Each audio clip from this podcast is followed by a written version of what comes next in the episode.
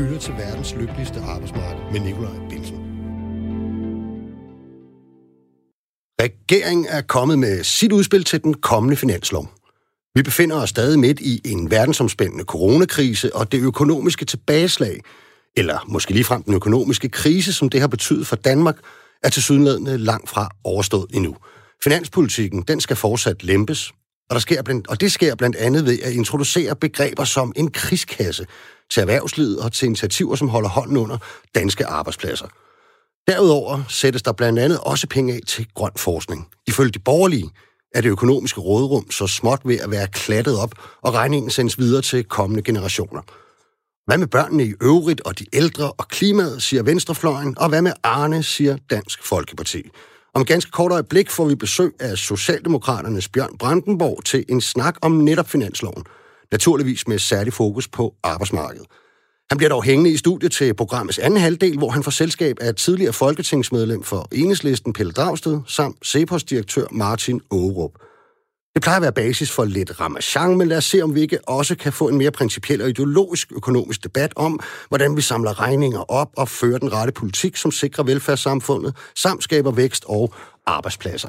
Er der virkelig ikke andre muligheder for at skabe økonomisk råderum, end at kommende generationer skal arbejde til langt op i 70'erne? Og er der virkelig ikke andre lommer at tømme end finans- og banksektorens? Og hvad er det med det der begreb arbejdsudbud, som spiller så stor en rolle, ikke mindst for visse økonomer, og fristes man næsten til at sige andre radikale typer? Det kommer vi alt sammen omkring den næste times tid. Velkommen til programmet.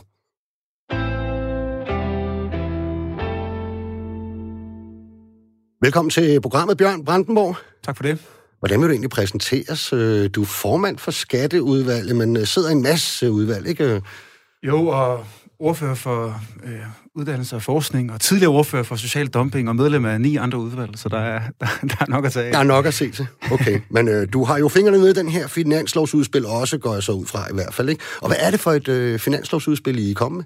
Nå, men altså, som du selv sagde, så er det jo et udspil, der bærer præg af den øh, situation, som vi står i nu, nemlig en, øh, en verdensomspændende krise, som selvfølgelig også øh, bærer præg af det, og derfor øh, vil sige, at, det, som vores finanslov handler om, er jo at sikre nogle af de ting, vi gik på valg på, at der er, penge nok til velfærden, men også at sikre, at vi kan komme øh, oven på krisen på en ordentlig og på en god måde. Og det er, det er nok de, de, de hovedspor, der ligger i finansloven for i år. Mm. Husk, at vi altid gerne vil høre fra jer, der lytter med derude. Så hvis du har en holdning til regeringens finanslovsudspil eller et spørgsmål til deltagerne herinde i studiet, så send en sms her ind på 1424, skriv R4, og så din besked efter et mellemrum. Noget af det, I jo har gjort, Bjørn, det er, at I har øh, afsat, jeg tror det er 9,2 milliarder i sådan en øh, krigskasse, øh, kalder I den. Øh, for det første, hvad er det der for et begreb, en krigskasse, og hvad, hvad dækker de milliarder egentlig over? Og men altså, ordet dækker jo over den situation, vi står i, nemlig en, en kæmpe stor øh, krise, og, og grunden til, at vi har lavet en, en krigskasse, øh, også på den størrelse, som det er 9 milliarder, er jo rigtig mange penge, jamen, jamen det er, fordi vi skal have penge i kassen til, hvis øh, for eksempel til initiativer, som er målrettet vores erhvervsliv, altså vi har allerede brugt rigtig, rigtig mange milliarder på genopretningspakker, mm. og på lignende, det er det, fordi der har været et, øh, et behov for det, og så er det jo også, hvis vi pludselig skulle stå i en situation, hvor der er brug for, at vi indkøber øh, vacciner, værnemidler eller andet, mm. så er der brug for at være en, øh, en buffer, og derfor har vi sat et, et stort, et klækkeligt beløb af, tror jeg, du selv sagde, kaldte det øh, af til det, og det er fordi, det er nødvendigt for at kunne komme, øh, kunne komme godt igennem øh, det næste finanslovsår. Okay, men altså de der 9,2 milliarder, det er ikke sådan, at... Øh man kan ikke hæfte sådan konkrete initiativer på dem og sige for eksempel, om der er to milliarder til, til det her, og tre til det her. I, I, I, I vil egentlig bare have, om man så må sige, en kassekredit øh, af Folketingets partier, som I så kan bruge hen ad vejen, øh, der hvor der nu er nødvendigt at sætte ind, eller hvordan skal det forstås? Ja, altså jeg tror, øh, det man nok kan sige, vi har lært i det øh, sidste år, har været, at der kan ske meget uforudsete ting i vores samfund, som gør, at det er meget godt at have nogle penge på kassen, mm. man kan bruge på at målrette nogle initiativer. Og vi, vil, øh, vi har præsenteret flere initiativer i vores finanslov, som skal være med til det, men vi skal jo have, have sat gang i, øh, i julen i Danmark igen. Øh, vi skal have fokus på at få stimuleret vores øh, erhvervsliv. Vi skal kigge på, hvordan vi får øh, sikret, folk, der øh, gik ind i krisen, kommer dygtigere og klogere ud på den anden side.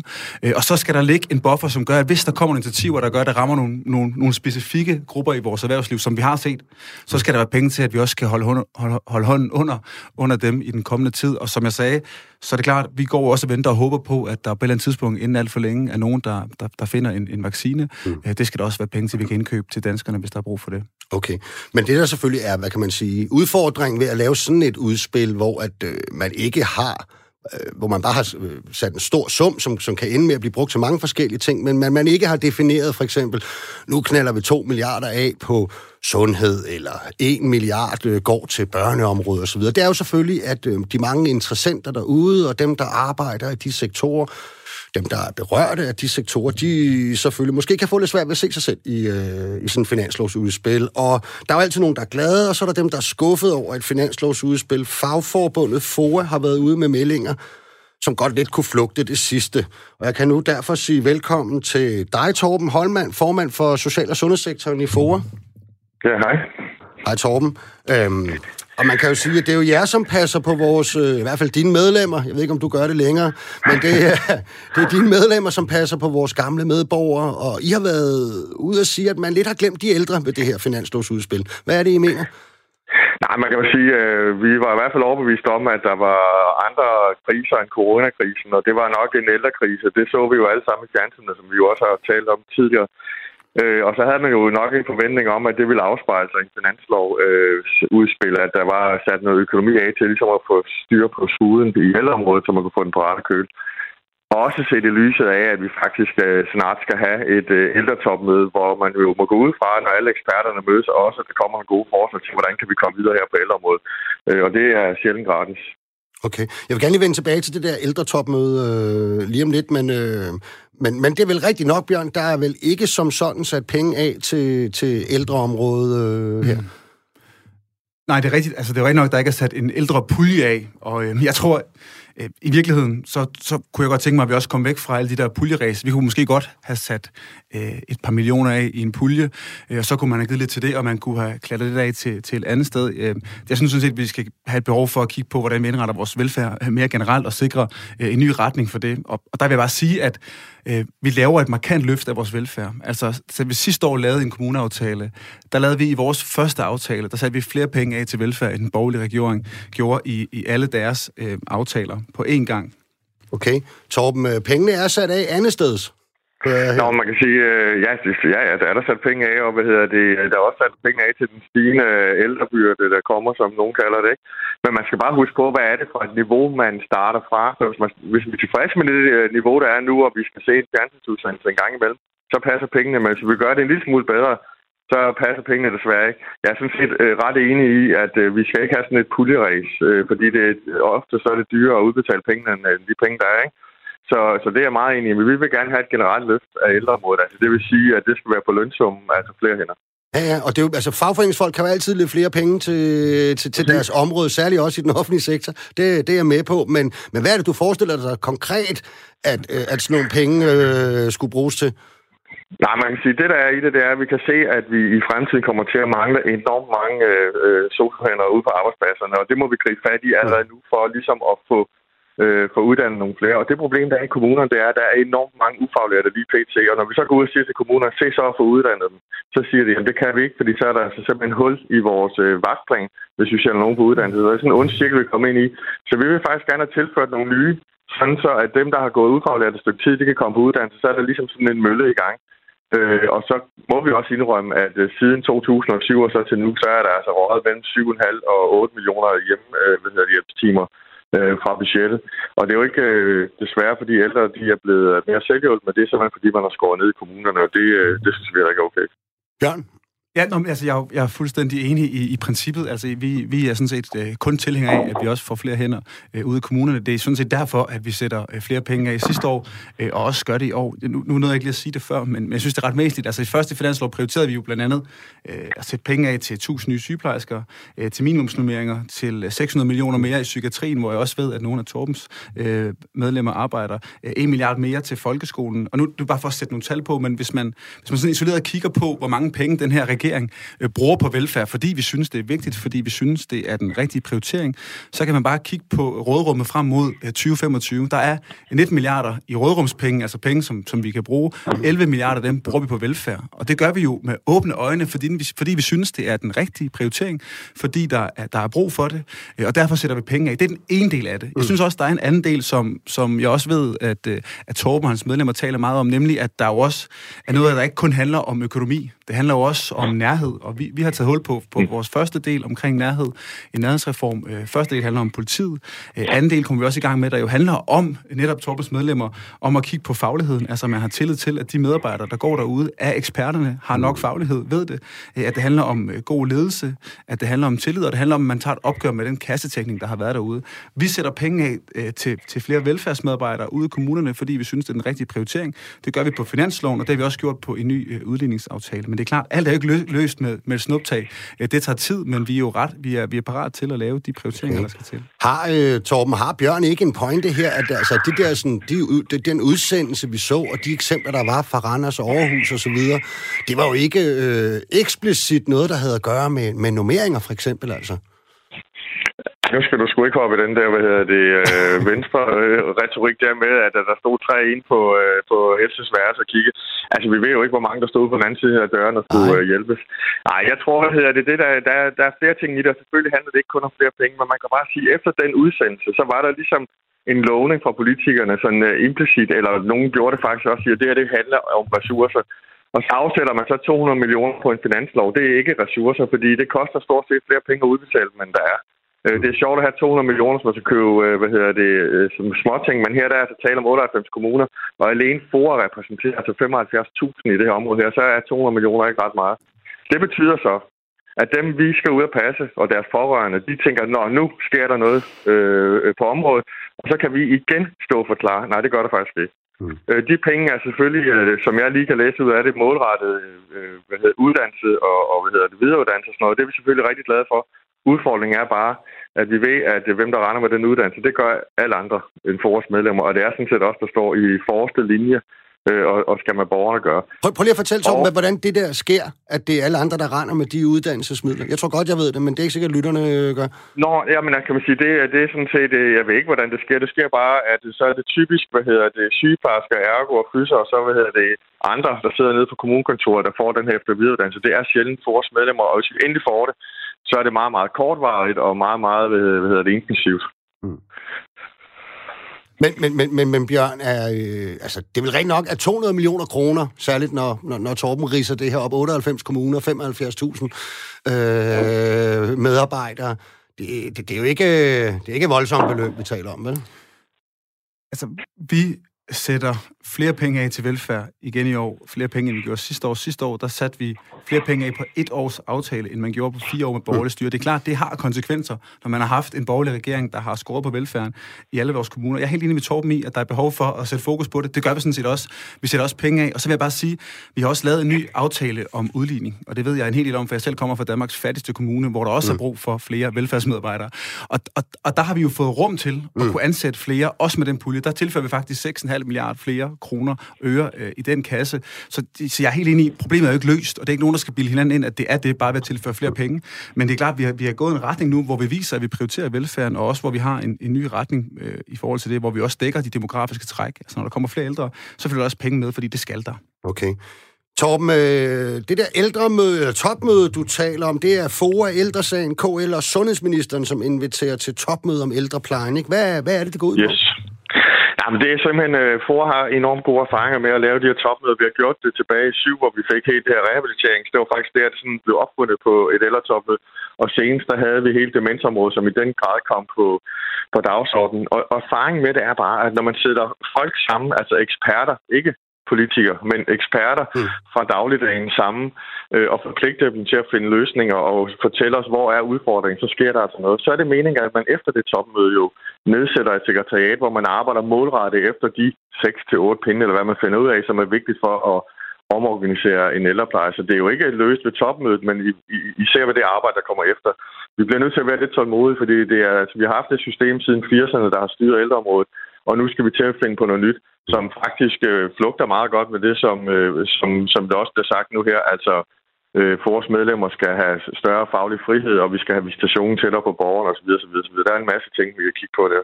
Mm. Og hvad, hvad, er der andre konkrete elementer, I håber, I får, der kommer ud af det? Ja, man kan sige, at vi vil gerne have, at man finder et andet styresystem til kommunerne. Altså væk med den her bommodel, hvor, hvor det er nede på kommunen, man styrer, hvad borgeren skal have hjælp. Fordi vi kan se, at så bliver der for meget fokus på ydelsen, og ikke så meget på borgeren. Så vi vil gerne have, at det er vores øh, medlemmer sammen med borgere og pårørende, der finder ud af, hvad der skal ske i dag. Hvad skal der ske den næste uge? Hvad vil der hjælp til? Hvad skal du ikke hjælp til? Og så vil vi egentlig også gerne have noget mere faglig ledelse. Øh, altså, vi vil gerne have, at lederne er tilbage, øh, væk fra, øh, hvad skal man sige, øh, økonomien og alt det, og så skal de ud øh, og lave faglig ledelse, så man kan komme som medarbejder og sige, hov, det her det er altså lidt svært ved, vil du lige prøve at hjælpe lidt med det? Og så skal vi også have gang i, hvad hedder det, i, i noget af det omkring efter videreuddannelse. Det er helt klart øh, også en stor prioritet øh, på område. Og så har vi masser af andre punkter, som er vigtige, men det her det er nok nogle af de vigtigste. Mm. Og hvad, hvad med jer, Bjørn? Hvad, hvad går I ind til sådan et øh, topmøde med? Men altså, ældreministeren har jo ude at sige, at han er meget opmærksom på også nogle af de kritikpunkter, som, som Torben indledte med. Øh, og det er jo fuldstændig rigtigt, at nogen af den, den udsendelse, som, som, som der bliver refereret, refereret til, og som, som mange af os har set, øh, er jo eksemplet på, hvor galt det kan gå. Og derfor er vi jo også opmærksom på, at der er brug for øh, et øget fokus, og der også er brug for måske at kigge på nogle af de initiativer, som, som Torben kommer med, og vi er meget åben over for det. Det har ældreministeren også ude at sige, at han er meget åben over for øh, at indgå en dialog og kigge på nogle af de initiativer, der skal til. Men jeg vil bare sige, altså, vi er optaget af, at der skal være penge nok. Det er derfor, vi sætter penge af på hver evig eneste finanslov, vi har vedtaget indtil nu, og også foreslår det øh, i den kommende, der kommer nu. Og så er der jo noget, vi er nødt til at diskutere, som ikke kun handler om økonomi, og det er jo også der, vi især har brug for øh, for at med i den her diskussion, nemlig hvordan vi fokuserer på øh, at få mere øh, fokus på faglighed, øh, på god ledelse, øh, på tillid til de medarbejdere, der render rundt derude, fordi i virkeligheden, så er det jo dem, der ved, hvordan man måske i virkeligheden skaber øh, det, det bedste øh, arbejdsmiljø, men også det, den bedste omsorg for de borgere, som de arbejder sammen med. Okay, det lyder da som om, der er noget fundament her, Torben, man øh, I faktisk er enige om. Hvis du her til allersidst øh, lige skal pege på, hvad du håber, der bliver forhandlet ind i den her finanslov, for det må vel være sådan, øh, det så er. På jeres område, hvad er det så? Ja, jeg håber øh, i hvert fald øh, tre ting, kan man sige. Den ene det er, at vi får fokus på den her hygiejne, og fortsat den gode hygiejne, som der nogle gange har været på plejecentrene, og skal være fremadrettet i forhold til corona og alle mulige andre ting, øh, har vi jo opdaget, at det er vigtigt. Men også at øh, der bliver tilført, så vi har mulighed for at sætte nogle hænder ind, så vi kan få lavet den her rotation, så vi kan få uddannet nogle af de ufaglærte, der går der nu. Og sidst men ikke mindst, at øh, der er noget efter videreuddannelsestilbud, der bliver målrettet direkte, det hedder det frontmedarbejderne, altså vores medlemmer. Okay. Torben Holmann, sektorformand i FOA, tusind tak, fordi du ville medvirke i programmet. Det var så lidt. Der var jo øh, der var vel egentlig også nogle andre ting, Bjørn, her. Nu, nu ved jeg ikke, jeg tror, det var det SF, der stillede forslag om, at den her øh, særlig indsats på rengøringsområdet ude i vores institutioner, øh, som, som kom øh, som, som, som en del af en af parkerne under corona, at den ophører, eller hvad, og gerne vil have det ind i finansloven. Øh, har I taget højde for det, eller er det noget, øh, I er villige til at tale om? Nej, altså, alle de gode forslag, der måtte komme fra nogen, der har lyst til at forhandle en, en finanslov med regeringen, er jo meget, er jo meget velkomne.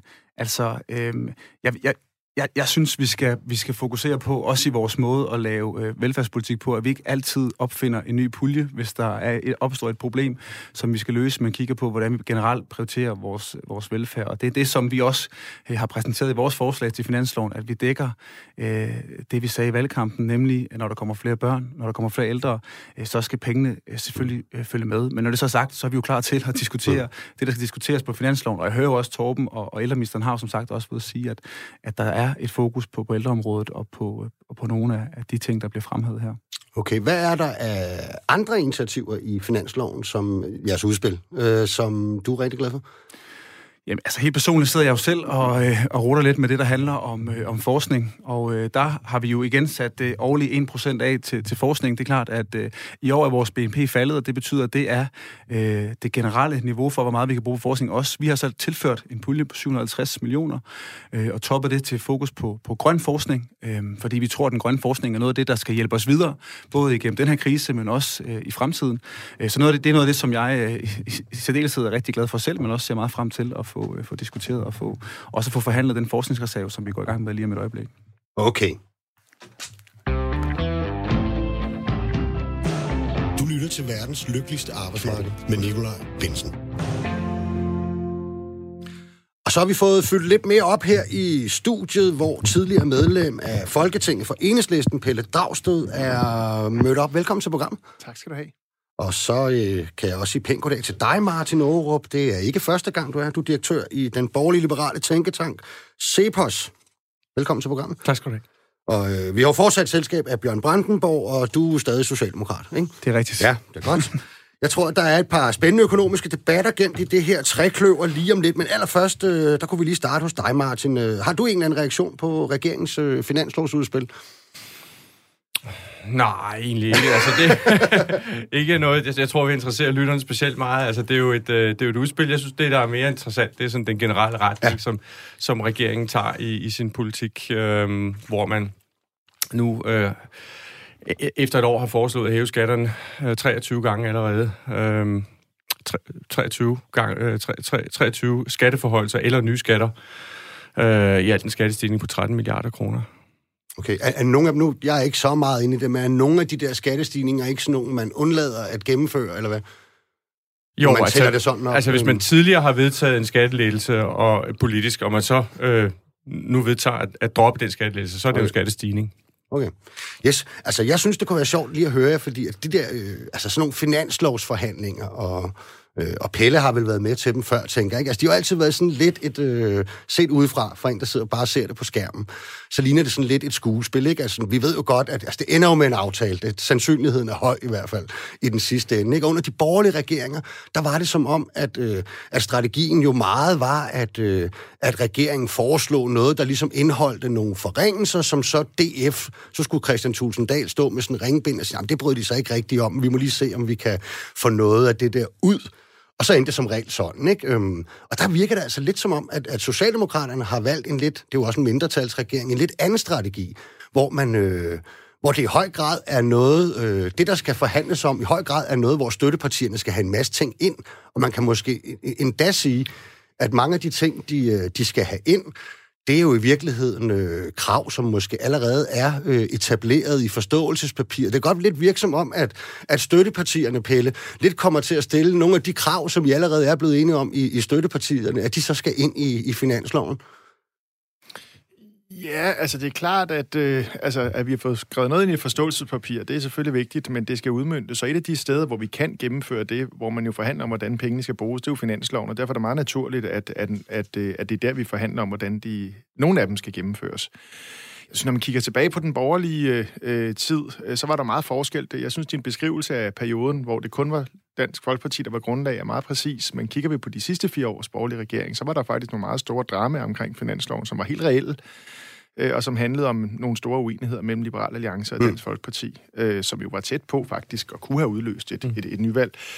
Øh, så, så man skal ikke undervurdere, at øh, selvom man kan snakke om show og andre ting, så skal man ikke undervurdere, at finansloven er en vigtig begivenhed, fordi at øh, som støtteparti er det et sted, hvor man kan få nogle indrømmelser, man ellers kunne have svært ved at få, fordi regeringen i modsætning til alle andre love, her har en lov, der skal vedtages. Altså hvis ikke der bliver vedtaget en finanslov, så skal der udskrives nyvalg før eller siden.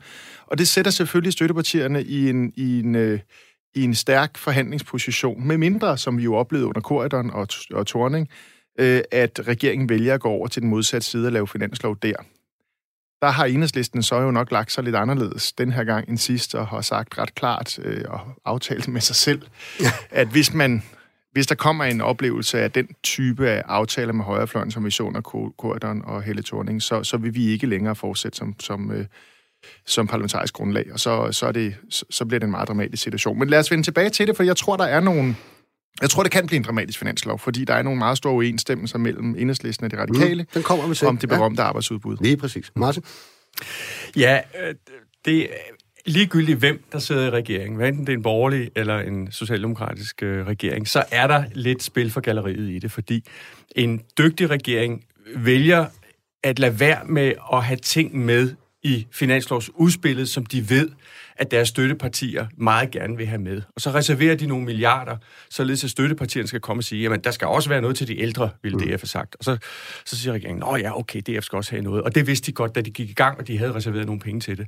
Der, hvor det nogle gange går galt, det er, hvis man går fejl af den proces, og undlader at reservere nogle penge, eller øh, at man gerne vil profilere sig selv, og derfor kom, går man ud med de gode ting, de ting, man selv synes er gode, som støttepartierne også vil have. For så står støttepartierne og skal bede om endnu mere. Og så kan det være, at bukserne sprækker, der er ikke penge til det eller noget, og så er det, det kan blive vanskeligt med en forhandling. Så der er noget teater over det. Mm. Det var også en forskel på, trods alt, at have en mindretalsregering, og så en regering med et parti, og så en regering, der, der har deltagelse af flere partier, ikke Pelle?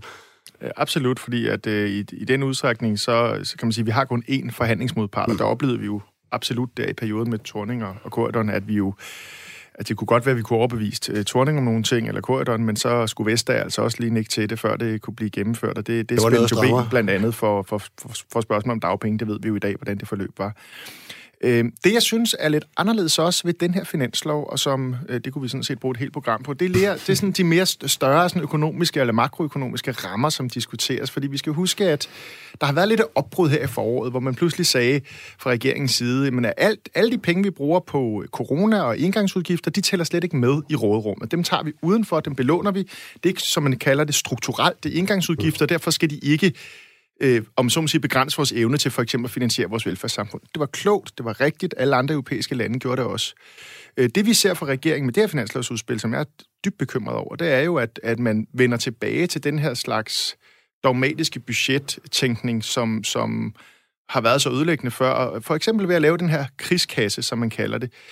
Der går man jo pludselig ind og siger, de udgifter, der kommer i forbindelse med corona, de skal finansieres fra råderummet. Godt nok går man til grænsen, og man udvider råderummet ved at gå til grænsen for budgetloven, som så også er en selvpålagt pine, men øh, for eksempel en vaccine siger, man skal finansiere sig det her. Hvorfor det? Det er en indgangsudgift. Den burde slet ikke tælle på den struktur, det man kalder den strukturelle balance. Og det regeringen jo nu gør, det er, at de sætter sig selv, støttepartierne, i en situation, hvor vi skal sige velfærd eller vaccine, eller velfærd, eller klima. Vi kan vende tilbage til det med klimaet. Og det mener jeg egentlig er det allerstørste udfordring foran de her finanslovsforhandlinger. Mm. Vi kan jo lige spørge, Bjørn. Jeg spørger, jo. Hvorfor har I valgt det der?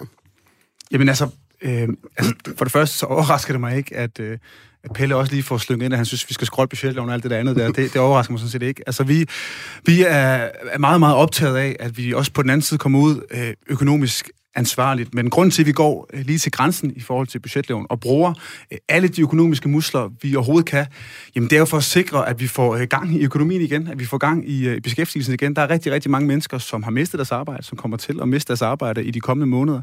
Og der har vi valgt at lave nogle prioriteringer, hvor vi øh, på de mest effektive måder, vi kan finde på, øh, får flyttet folk tilbage i beskæftigelse igen og får sat gang i, i julen igen. Okay. Men, men godt... problemet er, at I, I går jo overhovedet ikke til grænsen. Altså, det er jo rigtigt nok, budgetloven har en grænse på det her 0,5 procent, men det er jo et selvpålagt pine. EU tillader en langt større underskudsgrænse, som andre EU-lande, kan vi se nu, Frankrig og Tyskland har langt stærkere stimuluspakker. Så I fremstår som om, at I faktisk fører en meget offensiv øh, øh, finanspolitik, men i realiteten, specielt ved at reservere de her 7 milliarder milliarder til den her krigskasse, som vi ikke ved, hvad skal bruges til, og hvornår den skal udløses, øh, så begrænser I og, og, øh, faktisk muligheden for at føre en ansvarlig økonomisk politik, der kan holde hånden under beskæftigelsen. For lige Martin ind her, så vil jeg gerne videre bagefter. Den krise, vi står i, er er kun til dels sådan en, ud, en, en efterspørgselskrise, hvor man kan stimulere øh, økonomien. Og, og det der med at, at forsøge at stimulere forbrug, det er jo under alle omstændigheder ikke særlig øh, effektivt i praksis. Det lyder besnærende, det lyder smart umiddelbart. Altså, hvis, hvis privatforbruget falder væk, så kan regeringen bare gå ind og starte noget forbrug op. Men det tager meget lang tid at gøre. Øh, erfaringer fra tidligere øh, stimulans, øh, hvor man har sat øh, offentlige investeringer i gang og alt sådan noget der, der øh, er det ofte, øh, at de sidste penge, og, øh, og det, den væsentlige del af pengene, først er kommet ud, efter økonomien sådan set har fået det godt igen. Øh, hvorimod øh, på det tidspunkt, hvor der var brug for det, der gik der alt for lang tid. Så det er meget bedre øh, med det her med at give folk deres egne feriepenge tilbage, øh, mm. og så stimulere forbruget på den måde, end at staten skal ud og bruge en masse penge på at sætte projekter i gang, den ellers ikke ville have sat i gang. Det spilder penge. Okay. Jeg tror, vi når lidt, lidt flere fremtidige øh, initiativer til, til, til sidst i udsendelsen. Jeg vil godt tænke tænke mig lige her nu at komme rundt om, om hele det her spørgsmål omkring øh, ret til tidligere pension.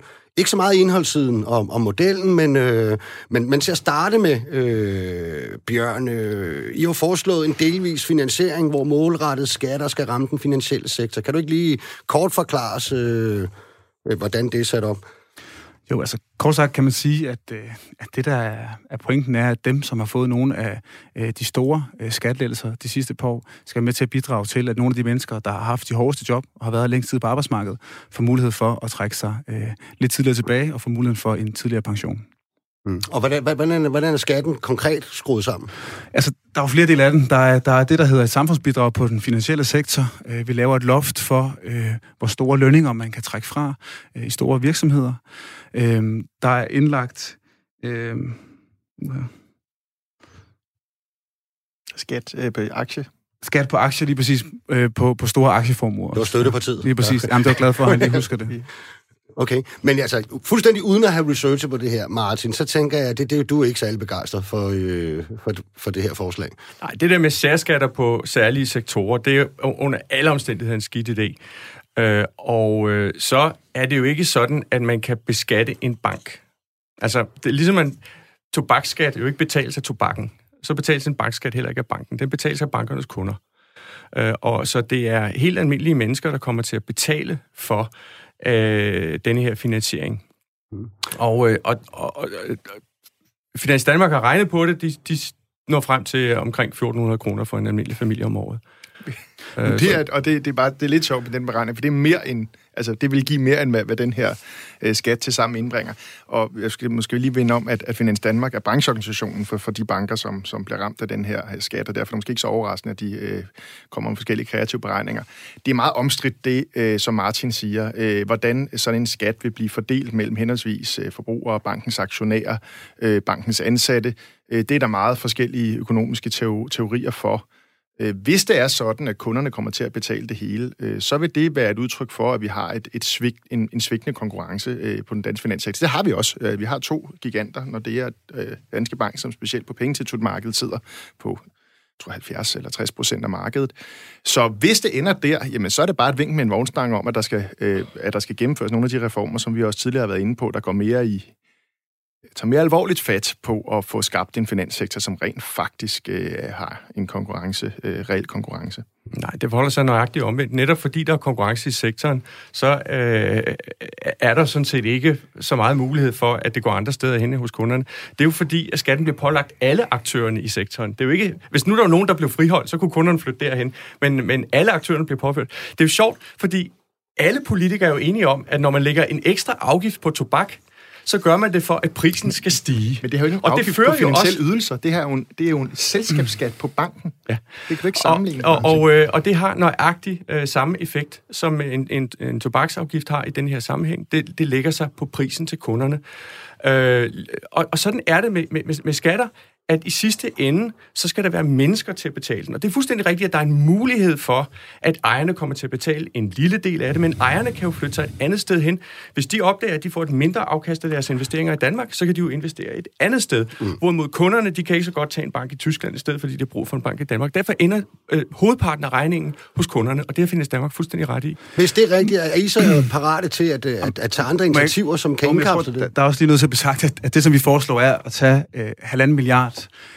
Øh, en afgift på et overskud, der sidste år var øh, 25 øh, milliarder. Et overskud, der, hvor der underkøbet har været plads og mulighed og rum til, at man kan udbetale meget, meget store udbytter til, sin, til sine aktionærer. Og så har vi også lagt ind, at vi jo først lægger den her, det her samfundsbidrag på fra 2023, altså når man forventer, at konjunkturerne er tilbage igen til, til, hvad de var.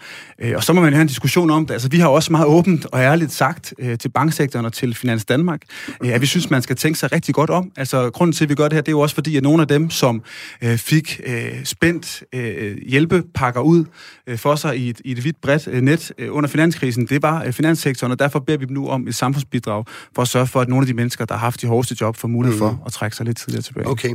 Et af de andre kritikpunkter af, hvad kan vi kalde det, Arne-udspillet, har været, at der ikke tager nok højde for, øh, de aftalte stigninger i vores pensionsalder, som jo altså fortsætter. Ikke? Øhm, og man kan sige, at det faktisk er udsigt til den første forbedring af tilbagetrækningsmulighederne for almindelige lønmodtagere siden efterlønens indførelse. Og det gør måske debatten om, hvorvidt pensionsalderen bare skal blive ved med at stige automatisk, sådan, uh, lidt mere realistisk, at der trods alt er det her udspil. Det oplever jeg faktisk, at det rykker noget uh, ved debatten. Ikke? Og det kunne jeg godt tænke mig at, at lidt komme ind på. For sagen er jo den, at de stigninger, som blev aftalt tilbage i, i 2006 med det såkaldte velfærdsforlig, jo er en af Øh, hjørnestenen i hele vores økonomiske tænkning og bidrage med milliarder til vores økonomiske rådrum øh, og så videre. Ikke? De skal i hvert fald findes, de milliarder, hvis det er sådan, at vi ikke fortsat med stigningen i pensionsalderen.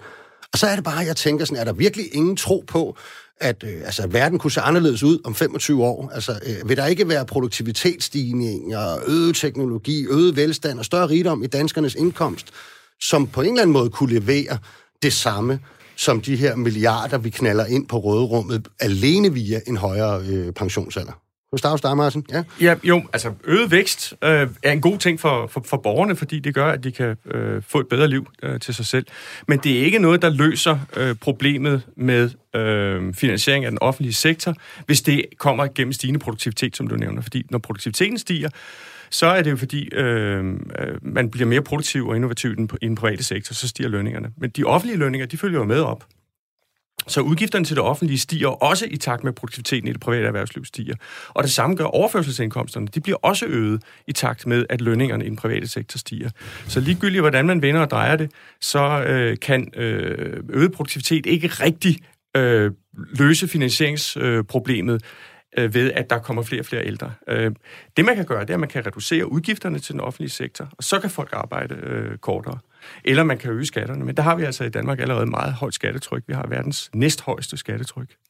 Så det er nok svært at, at se for os, at vi kan øge dem ret meget. Pelle? Jamen, ja, det, det sidste vil jeg jo så være uenig i. Øh, den daværende finansminister, Thor Petersen, han sagde noget, øh, noget meget interessant, i, da Velfærdskommissionen kom med deres udspil dengang. Han var meget kritisk over for Velfærdskommissionens udspil. Det var få også til at starte med. Han sagde, hvordan kan, hvordan kan det her være et problem? Velfærdskommissionen de siger, at når vi ser frem mod 2045 eller 2050, så er danskerne hver en mere end dobbelt så rige som i dag. Dobbelt så, så højt disponibelt øh, forbrug. 120 procents fremgang for en almindelig LO-familie. Hvordan kan det være et problem i fremtiden at kunne finansiere, at der kommer lidt flere ældre, når vi er dobbelt så rige som i dag? Og så sagde han, selvom vi til den tid betaler 60% i skat, så vil vi jo stadigvæk have mere tilbage til os selv efter skat, også efter inflation og alting, end i dag. Øh, og, øh, og, og, og det øh, synspunkt, det florerede et par uger, og så gik det ligesom i glemmebogen, men det er sådan set fuldstændig rigtigt. Det er en mærkelig debat, det her. Fordi øh, ved at bare flytte en lille bitte smule af den velstandsfremgang, som der er frem mod 2050, fra privatforbrug til kollektivt forbrug, det vil sige over via skatten flytte over til at for eksempel kunne betale for, at der er flere ældre, for at der er flere på folkepension, så kan vi løse det her problem. Folk vil stadigvæk være dobbelt så rige. De vil måske have haft en fremgang på 115 procent i disponibel øh, forbrug, i stedet for en fremgang på øh, 120 procent. Og, og derfor er det en pussy debat. Og, og min, jeg tror da, at det vil være sådan, at i takt med, at vi bliver rigere og rigere, øh, og har ligesom for opfyldt alle de basale behov, man nu har som en familie, så tror jeg, at viljen til at bruge nogle flere penge på, for eksempel at kunne have en anstændig pensionsalder, vil vokse. Øh, så jeg forstår ikke, at Socialdemokraterne også har lullet sig ind i den der nødvendighedens politik på det her om, at der er kun én vej frem, øh, og det er, at den fremtidige velstand skal fordeles præcis som i dag mellem offentligt og privat forbrug. Det, det, det, det synes jeg spænder ben for en, for en mere grundig debat. Jeg tror også, det var Thor Petersen, der sagde, at vi kunne købe hele verden. Altså, men, øh, men, men vi står fuldstændig på mål for, for den velfærdsaftale, øh, der blev lavet dengang. Og det vi til gengæld siger, der er en nødvendighed, er jo også nu, at øh, i vores samfund i dag er der nogle mennesker, som har haft nogle job, der er så hårde, at de har brug for muligheden for øh, at trække sig øh, lidt tidligere tilbage. Og det er jo det forslag, vi lægger frem nu. Mm. Jeg tror sådan set, du har fuldstændig ret i, at om øh, 10, 20, 30 år, så ser samfundet radikalt anderledes ud, end det gør i dag. Men virkeligheden er jo bare i dag, at der er nogle mennesker, som også var på arbejdsmarkedet for 40, mm. 45 år siden, og som har, har båret de der berømte mursække på 50 kilo. Det er sådan noget, jeg kun øh, har, set, øh, har set billeder af i fjernsynet. Øh, og som har gjort det, at de var 50 kilo, 40 kilo, 30 kilo og 20 kilo. Og det er jo de mennesker, øh, der har brug for rettigheden og for muligheden for det nu. Men er der ikke en fare lidt for jer, Bjørn, i, altså for Socialdemokraterne i, at hvor at store dele af fagbevægelsen øh, er begyndt ligesom at sige, ah, altså, må, der må være en kant for den der stigning. Skulle vi, skulle vi stoppe den ved 68, 69, måske 70, som jo for eksempel sågar de radikale og DF er ved at spille ind. Er I ikke lige pludselig lidt ved at stå som, som hvad kan man sige, sådan, øh, de, de sidste bærere, der, der står og forsvarer den der velfærdsforlisaftale øh, sammen med de borgerlige, som ikke piper så højt? Det, det virker næsten som om, at det er jer, der har lavet alene øh, den Nej, aftale altså, dengang. Ja, altså, øh, ja, jeg, jeg er helt med på, at der er flere, der stemmer ind i debatten nu. Jeg, jeg er faktisk helt glad for, at vi kan have den her debat, fordi havde det ikke været for vores forslag, havde vi slet ikke diskuteret, Nej, nej, det er enig hvor, hvor, hvor, hvor Ja. ja. folk skulle have mulighed for at trække sig lidt tidligere tilbage fra arbejdsmarkedet. Øhm, nu er der jo nogle, en, en kommission, der er i gang med at kigge på øh, hele pensionsspørgsmålet, også mm. det der med, hvornår man skal have mulighed for at trække sig tilbage. Og jeg, jeg tror, det bliver en diskussion, og det er jo det er, det er ikke sikkert, men som det er nu, i det samfund, som vi lever i lige i dag, øh, så står vi fuldstændig på mål for det, fordi det er, øh, det er det, der skal finansiere også, at vi i fremtiden har råd til det velfærdssamfund, som, som vi også er glade for. Alright. Martin? Altså selvfølgelig det er klart, at, at Pelle som repræsentant for enhedslisten øh, synes jo, det er løsning på alting at, at hæve skattetrykket øh, år efter år efter år efter år. Øh, men øh, hvis man skal se sådan realistisk på det, så øh, er der jo forskellige skatter, som øh, der af gode grunde er blevet sænket øh, igennem tiden, fordi at de har vist sig at være problematiske. Altså sådan noget som selskabs, selskabsskatten, som man sådan kan tale om, Nå, men den kan vi jo bare hæve, og så kommer der nogle milliarder i hus. Ja tak, men investeringerne falder, øh, øh, hvad hedder det, produktiviteten produktivitetstilvæksten falder, lønningerne bliver ikke så høje, som de ellers ville have været, så det koster også for almindelige borgere, at man hæver øh, skatterne. Mm. Det, som den her diskussion jo udspringer af, det er, øh, at man synes, at øh, der er nogen, der skal være for længe på, øh, på arbejde og have for kort tid i pensionisttilværelsen. Og der er det altså sådan, at øh, selv øh, øh i dag og øh, i årene frem, hvor pensionsalderen stiger, øh, der er det sådan, at vi har meget længere tid på pension, end vi havde for eksempel bare i midten af 90'erne. Øh, så vi har meget længere tid på pension, end vi har haft nogensinde i verdenshistorien øh, i, i Danmark. Så er der så det der med, at nogen har øh, kort, et kortere liv, og nogen har et længere liv. Og det er jo fuldstændig rigtigt. Ja, de er fordelt lidt øh, skævt, de, øh, de år, kan man sige, ikke? Øh, Meget skævt. Jo, øh, det, øh, det, det er de. Og det, det, men, men det vi kan se, det er, at forskellen i levealder har også altid været der, og den bliver faktisk reduceret. Altså den samlede ulighed i levetid, den bliver mindre og mindre og mindre for, for, for, for hvert år, der går. Alright. Hvis ret til tidlig pension det bliver vedtaget, og det tror jeg, det gør, i en eller anden øh, forstand i hvert fald, vil det uomgængeligt trække folk ud af arbejdsmarkedet og derved svække det såkaldte arbejdsudbud. Det er en central detalje i forståelsespapiringen mellem regeringen og støttepartierne, at hvis man svækker beskæftigelsen, skal man lave modsatrettede initiativer, ikke nødvendigvis samtidig, men dog modsatrettede initiativer, øh, som så man så må sige kompenserer en til en øh, for det. Og her kommer der en snak om, øh, om arbejdsudbud ind, og det er blevet lidt en kamp om ord allerede mellem øh, enhedslisten og de radikale, og det kan du måske komme ind på om lidt, øh, Pelle. Men rigtig tit oplever jeg jo, at journalister og politikere, de lidt forvirrer de her begreber, når jeg skal sidde og høre på det der øh, arbejdsudbud øhm, derude. Ikke? Fordi nogle gange taler man konkret om arbejdsudbud, men mener i virkeligheden beskæftigelse. Andre gange så nævner man specifikt, at man vil styrke beskæftigelsen, men det man reelt gør, det er at øge arbejdsudbuddet. Og er der ikke en af jer, der kan påtage øh, løntrin 32, det såkaldte håndværkerløntrin inden for staten, øh, og forklare, hvad arbejdsudbud er. Jeg, jeg kan jo godt, jeg, jeg, jeg er økonom, så kan, hvis Bella er uenig i noget af det, så kan han jo ja, byde ind. lad os sige det. Altså, øh, arbejdsudbud er jo et økonomudtryk, der betyder, hvor, hvor mange øh, er øh, til rådighed på arbejdsmarkedet. Enten i beskæftigelse eller jobsøgende.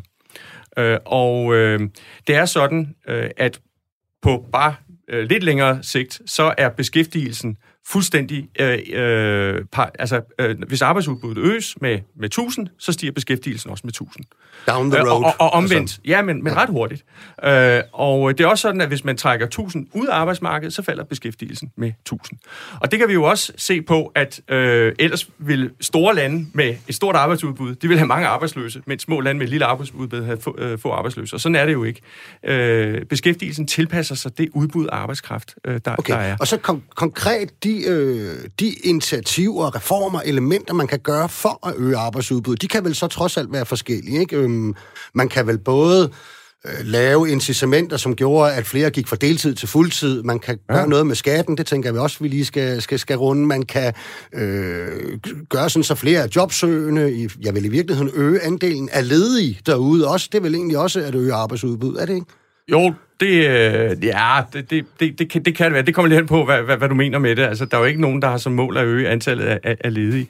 Øh, men, men, det, det får man jo lidt indtryk men, nogle gange. nej, øh, nej, det tror jeg ikke. Jeg tror faktisk ikke, der er nogen politiske partier, der har nogen interesse i, at ledigheden er høj, fordi øh, de, de, de bliver ikke populære, hvis der er høj ledighed. Men... Øh, det, det, det er det, for eksempel, hvis man sænker øh, topskatten, så øger man arbejdsudbuddet ved, at nogen, der allerede arbejder, arbejder lidt flere timer. Okay. Hvis man, øh, hvis man forlænger øh, hvis man gør den officielle pensionsalder øh, øh, længere, altså der, det bliver senere, man kan trække sig, så vil der være nogen, der ellers vil være gået på pension, der arbejder et år ekstra. Det øger også, også arbejdsudbuddet, men det er jo på to meget forskellige måder. Mm. Øh, og så endelig så kan man for eksempel gøre sådan noget som at øh, reducere dimittenssatsen, som er den øh, ledighedssats, man kommer direkte ud på fra øh, en uddannelse, øh, og det vil gøre, at nogen hurtigere vil finde et arbejde Øh, og det øger også øh, arbejdsudbuddet samlet set. Og, man omsætter det i sådan nogle øh, helårspersoner. Øh, personer. okay. Er du enig i den økonomiske lektion øh, her, Pelle? Altså meget af det, som Martin siger, er jo selvfølgelig omstridt. Altså, jeg tror, det er rigtigt, at på meget lang sigt, så vil der være en vis balance mellem øh, udbuddet af arbejdskraft. Vi skulle egentlig bare kalde det arbejdskraftudbud, for at ikke forvirre folk. Og så beskæftigelsen. Det tror jeg er rigtigt. På lang sigt vil det være sådan. Øh, men, øh, men problemet er, at det kan være meget lang sigt. Altså, vi har jo set perioder i Danmark, hvor vi havde en langt højere ledighed i dag efter øh, 70'erne, hvor mange kvinder var kommet ind på arbejdsmarkedet. Så gik der altså 25-30 år, før at den arbejdskraft blev suget op øh, i beskæftigelse. Det har vi også set i mange andre lande. Øh, det næste er jo så, hvordan er det, som man øger arbejdskraftudbuddet? Og der er jo selvfølgelig nogle måder, som er helt åbenlyst. Hvis du øger pensionsalderen, så er der flere tilgængelige for arbejdsmarkedet. Men nogle af de andre ting, som Martin er inde på, som er det, man, øh, hvor man øger det via det, man kalder adfærdseffekter eller dynamiske effekter, det er langt mere kontroversielt. Altså for eksempel, sænker man topskatten, vil det så få folk til at arbejde mere, eller vil det få folk til at arbejde mindre, fordi de kan tjene det samme med mindre arbejde? Det er jo noget, man, man diskuterer, som der er stor uenighed om. Og det samme gælder det her med, skærer man i folks ydelser, øh, som har været en, en klassisk måde, vil det så reelt føre til, at flere folk tilbyder sig på arbejdsmarkedet. Der er mange, der, der er for eksempel OECD har peget på, at lande, som har en, en, en stærk aktiv arbejdsmarkedspolitik, som vi har i Danmark, at der, der er det her med forskelsbeløbet, altså det at skære ydelserne, har ikke nogen særlig stor effekt. Men for at vende tilbage til finansloven. Jeg ved jo godt, hvordan Finansministeriet regner, og det ved Enhedslisten også godt. Øh, og derfor Socialdemokraterne, var, øh, og, og, og, Eller Enhedslisten? Og, og, hvordan Socialdemokraterne desværre også stadigvæk regner.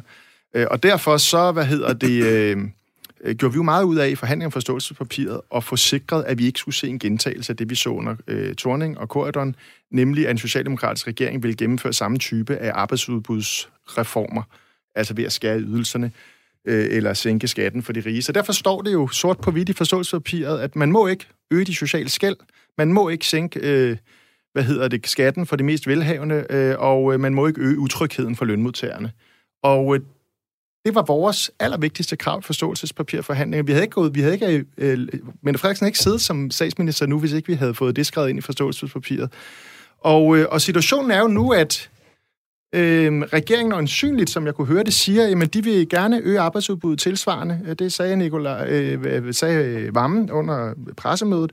Og så må jeg bare spørge, øh, hvordan har man tænkt sig at gøre det, hvis man samtidig skal overholde de aftaler, som er indgået? Skal, skal jeg ikke lige læse op, for det er kun på tre linjer, det der faktisk står øh, i forståelsespapiret. En ny regering vil basere sin økonomiske politik på følgende forudsætninger, at initiativer, der måtte reducere beskæftigelsen, modsvares af andre, men ikke nødvendigvis samtidige tiltag, der som minimum øger beskæftigelsen tilsvarende. Hvis du så lige går ned til punkt E i samme afsnit, så, så, så, så står der det, ja, det du sagde før. Ja, det er med på. Og hvordan fortolker I det, Bjørn? Jamen, det er jo så først, så tror jeg, jeg kan nok ikke recitere det lige så øh, præcis, som Pelle kan, øh, men jeg kan bare sige, at vi står fuldstændig på mål for det, der står i, i forståelsespapiret. Øh, men så vil jeg også gerne lige anholde øh, den diskussion, der er med, at, at økonomien i dag kun er drevet af diskussioner omkring arbejdsudbud. Mm. Altså det, som det er drevet af lige nu, er jo efterspørgsel. Og der er rigtig, rigtig mange mennesker, som er arbejdsløse.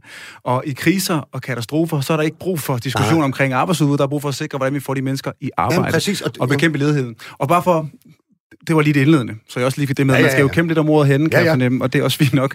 Øh, det, den anden del handler jo om, at vi, vi vil selvfølgelig øh, kigge på, på det, der skal til. Jeg synes, man skal, man skal kende øh, sine diskussioner på det tidspunkt, der er brug for dem, og lige nu synes jeg ikke, det er arbejdsudbud, vi skal diskutere, men at få folk i arbejde. Men når vi kommer dertil, så er der jo flere ting, vi kan kigge på. Altså det, øh, vi kan blandt andet øh, kigge på, hvordan vi får øh, de øh, 50.000 øh, unge mennesker, der render rundt og laver ingenting, øh, ud på, på arbejdsmarkedet. Vi vil også gerne diskutere, hvordan vi får øh, nogle ældre til at blive længere. Vi har også en stor gruppe af indvandrere, især ikke-vestlige indvandrere, kvinder, som ikke er på arbejdsmarkedet, som vi også gerne vil have i arbejde. Så der er jo flere ting, vi gerne vil, vil tage øh, diskussionen omkring, men lige nu handler det jo om at sørge for, at ledigheden ikke slår rødder, og at folk de får et arbejde. Ja, og det sidste er, har, har Peter Hummelgaard jo faktisk været direkte ud at sige, godt kunne være sådan et øh, finansieringskryds også til, til ret til tidlig pension, altså at, at, at lave en form for straksaktivering af, af, af flygtninge, indvandrere videre. Men Martin, er der ikke en pointe i det, Bjørn siger, at Altså, jeg synes, jeg så en statistik for i går nærmest, som viste, at der var kommet over 7.000 flere langtidsledige. Mm. Og øh, altså, vi har en høj beskæftigelse. Vi har næppe set de sidste øh,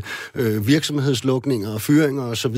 Øh, er det her nu, man skal øge arbejdsudbuddet med de der klassiske greb, som, øh, som I har været meget begejstret for ellers? Det kan man godt, men man behøver ikke at indfase det nu. Altså, det, sådan som jeg forstår øh, forståelsespapiret, øh, så øh, øh, der, altså det der også står, det er, at det behøver ikke at, at vedtages samtidig. Øh, regeringen har indtil nu reduceret øh, arbejdsudbuddet, og dermed beskæftigelsen på det længere sigt, øh, med cirka 10.000. Og øh, de 10.000, de skal findes. Og det er min forståelse, at øh, de radikale opfatter det sådan, at det skal være, øh, det må ikke, ikke være samtidigt, men det skal være inden den næste finanslov. Og den er, det er jo lige rundt Jamen. om hjørnet. Mm. Øh, og de 10.000, de skal altså findes, og det behøver jo ikke at være 10.000, der så skal findes, øh, sådan så man øger arbejdsudbuddet til foråret, men det kan være i, øh, i reformer, der indfases i, i, i 22 eller 23 og så videre. Da vi, da, vi, da, da vi sidste år vedtog en ny finanslov, der havde jeg sådan en debat omkring, øh, da vi lavede en, en ny plan for social dumping, øh, der havde jeg sådan en lang debat om det, især også med, med repræsentanter fra, fra Sebers og så, og så øh, de radikale. Og det er jo rigtigt, at vi har lavet nogle aftaler, vi har faktisk også lavet nogle brede aftaler, som øh, øh, ikke øger arbejdsudbuddet. Vi har lavet en afgift på plastikposer, som blandt andet tager nogle, nogle folk ud af arbejdsmarkedet. Vi har lavet en mm. bred aftale omkring en cigaretafgift, der gør det samme. Så jeg tror også, når vi når dertil, hvor vi skal tale om arbejdsudbud, så skal vi også tale om det rigtige mm. arbejdsudbud. Og lige nu er der nogle aftaler, der er brede, som jeg også tror endda, at Cepos synes er fornuftige nok, som vi laver, som jo mindsker arbejdsudbuddet. Så, soveoverlov for forældre, som får mulighed for at gå øh, seks, år, seks måneder undskyld, på, på soveoverlov, hvis de, hvis de mister et barn. Og så, så der er jo flere initiativer i forhold til at øge arbejdsudbuddet, som jo faktisk også er fornuftige nok. Mm. Hvad, er, hvad er enhedslistens øh, bud på at skabe den her beskæftigelse? Mm. Også eventuelt med arbejdskraftsudbud øh, tiltag. Lad os lige skælne igen mellem arbejdsudbud og beskæftigelse. Hvis vi nu snakker arbejdsudbud først. Jeg mener overhovedet ikke, at vi har et problem øh, ved, at arbejdsudbuddet er blevet sænket med 10.000. Vi ser frem til i de kommende år, at arbejdsudbuddet stiger med over mm. 100.000 på grund af de reformer, der gennemføres. Det stiger bare lidt mindre i virkeligheden, ja, end det, det stiger lidt mindre, ja. end det ville gøre i forvejen, og jeg er stærkt bekymret for, om den meget hurtige stigning, som er historisk hurtig stigning i arbejdsudbud, vil føre til en stigende ledighed, øh, ikke mindst blandt øh, nyuddannede. Så problemet lige nu er overhovedet ikke arbejdsudbud. Problemet er mangel på arbejdspladser, altså beskæftigelse. Ikke forstået som strukturel beskæftigelse, mm. men som rigtige job til rigtige mennesker. Det er det, vi skal have fokus på. Men jeg er bare bekymret for den finanslov, fordi de radikale meget klart siger, at for dem tæller kun finansministerielt arbejdsudbud, det vil sige skære ydelser, hæve pensionsalderen, mm. eller øh, sænke skatten for de, for de øverste indkomster. Der må jeg bare sige, sådan en finanslov kommer enhedslisten ikke til at medvirke til, og vi kommer heller ikke til at fortsætte som parlamentarisk grundlag for en regering, som gennemfører den type politik. Derfor er jeg selvfølgelig også glad for, at, øh, at Bjørn siger, at det ikke er det, øh, som, man, som altså, man vil stå fast over for de radikale her, og, og vil holde, øh, have fokus på rigtige jobs, og ikke det her hokus pokus øh, Okay, hvis vi lige skal have til sidst, Martin, øh, tiltag, som øh, skaber beskæftigelse og, øh, og arbejdspladser decideret, er det vel egentlig ikke at foretrække øh, nu, frem for den der øh, fokusering på arbejdsudbud? Altså, jeg mener, den, den øh, kortsigtede Øh, øh, konjunkturpolitik, man laver. Det skal ikke være på bekostning af de langsigtede strukturer i økonomien. Altså, at man gør noget, der øh, føles godt på kort sigt, tisser i bukserne, øh, som varmer lidt, øh, men så viser det sig på den anden side af det, at man har gjort en masse ting, som, øh, som skader økonomien på lang sigt. De to ting kan godt gå hånd i hånd. Man kan, man kan sænke selskabsskatten, som øger investeringer, og dermed også er med til at øge beskæftigelsen og lønfremgangen osv., mm. for, for at nævne øh, bare, bare et eksempel. Der er masser okay. af ting med, og det var i øvrigt også en del af Torning-regeringens øh, krisepakke, sænke selskabsskatten. Ja. Det er rigtigt. Jeg, jeg hører ting, jeg, jeg ved, du også øh, er et stærkt tilhænger af, Pelle, her. Eller hvad er jeres konkrete forslag? Jamen, det er klart, altså hvis regeringen slår ind på den kurs, øh, som Torning og Korridon gjorde, så, så, så bliver det ikke med enhedslisten som, som parlamentarisk grundlag, så bliver der et nyvalg. Altså det, det slår sig ikke til diskussion. Altså, vi, og det er heller ikke det, jeg hører fra Mette Frederiksen, Nej. at hun ønsker... Altså, jeg, jeg, blev, jeg, blev, jeg, jeg det, lidt... Nu lyder du lidt som Anders Samuelsen med ja, hans topskat. Men ved du hvad? Altså sandheden er jo, at I ikke tør vælte Nej, en, en regering, der, der, som I generelt set er enige med, men som også laver nogle strukturelt fornuftige ja, ting. Det er, det, er, lov til at slutte af her. altså nej, det er jo, øh, det er jo forhandlingsbullshit, For os, der var, hvad hedder det, nej, det er det faktisk ikke. For os, der var de fire år med Corridon lidt af et, af et mareridt, og også en vigtig lektie. Vi tog en, en bred debat i vores parti, øh, der involverede alle medlemmer over flere år, som førte frem til en ny parlamentarisk strategi, og som indebærer, at ja, vi giver et mandat, det ligger et forståelsespapir. Det mandat, det skal regeringen regere indenfor. De må gerne lave aftaler med andre partier, men de skal ikke bryde med de røde linjer, som, som vi har stillet op. Så det er den situation, vi står i, det betyder, at regeringen bliver nødt til i de her finanslovsforhandlinger at vælge, vil de imødekomme de radikale krav om finansministerielt arbejdsudbud, eller vil de, øh, vil de være med til mm. at sige, at vi fokuserer på rigtige jobs og beskæftigelse, yes, som Bjørn også men det, aller, Hvordan knækker vi nøden, Bjørn? Ja, men det allervigtigste for vores regering lige nu, det er at bekæmpe øh, arbejdsløsheden, fordi vi ved, at hvis øh, arbejdsløsheden bliver strukturel, så sætter den sig vejet i efterspørgselen. Og vi kan bare se, at de mm. mennesker, der mistede arbejdet sidste gang under finanskrisen, at det tog øh, 10 år, tror jeg, før at vi konjunkturen var op på, på det samme niveau øh, for arbejdsløsheden.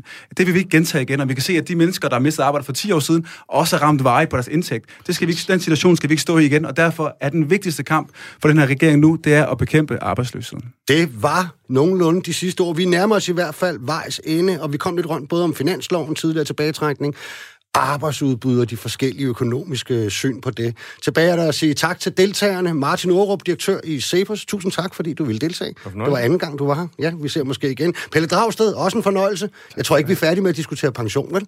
Bestemt ikke. Nej. Og Bjørn Brandenborg, fantastisk debut. Jeg håber ikke, du blev skræmt helt væk, så vi måske ligefrem kan sige på gensyn. Tak, det var fornøjelse. Ja, det er godt at høre. Jeg håber, at I, der lyttede med derude, fandt det lige så spændende som os, der var herinde i studiet. Mit navn er Nicolaj Bensen, og jeg er tilbage igen næste mandag samme tid og sted. Vi vil jo rigtig gerne høre din mening om de mange programmer, vi hver uge sender i radioen som podcast. Hvis du vil dele med os, kan du melde dig til Radio 4-panelet på vores hjemmeside radio4.dk. Verdens lykkeligste arbejdsmarked produceret af Rakkerpark Productions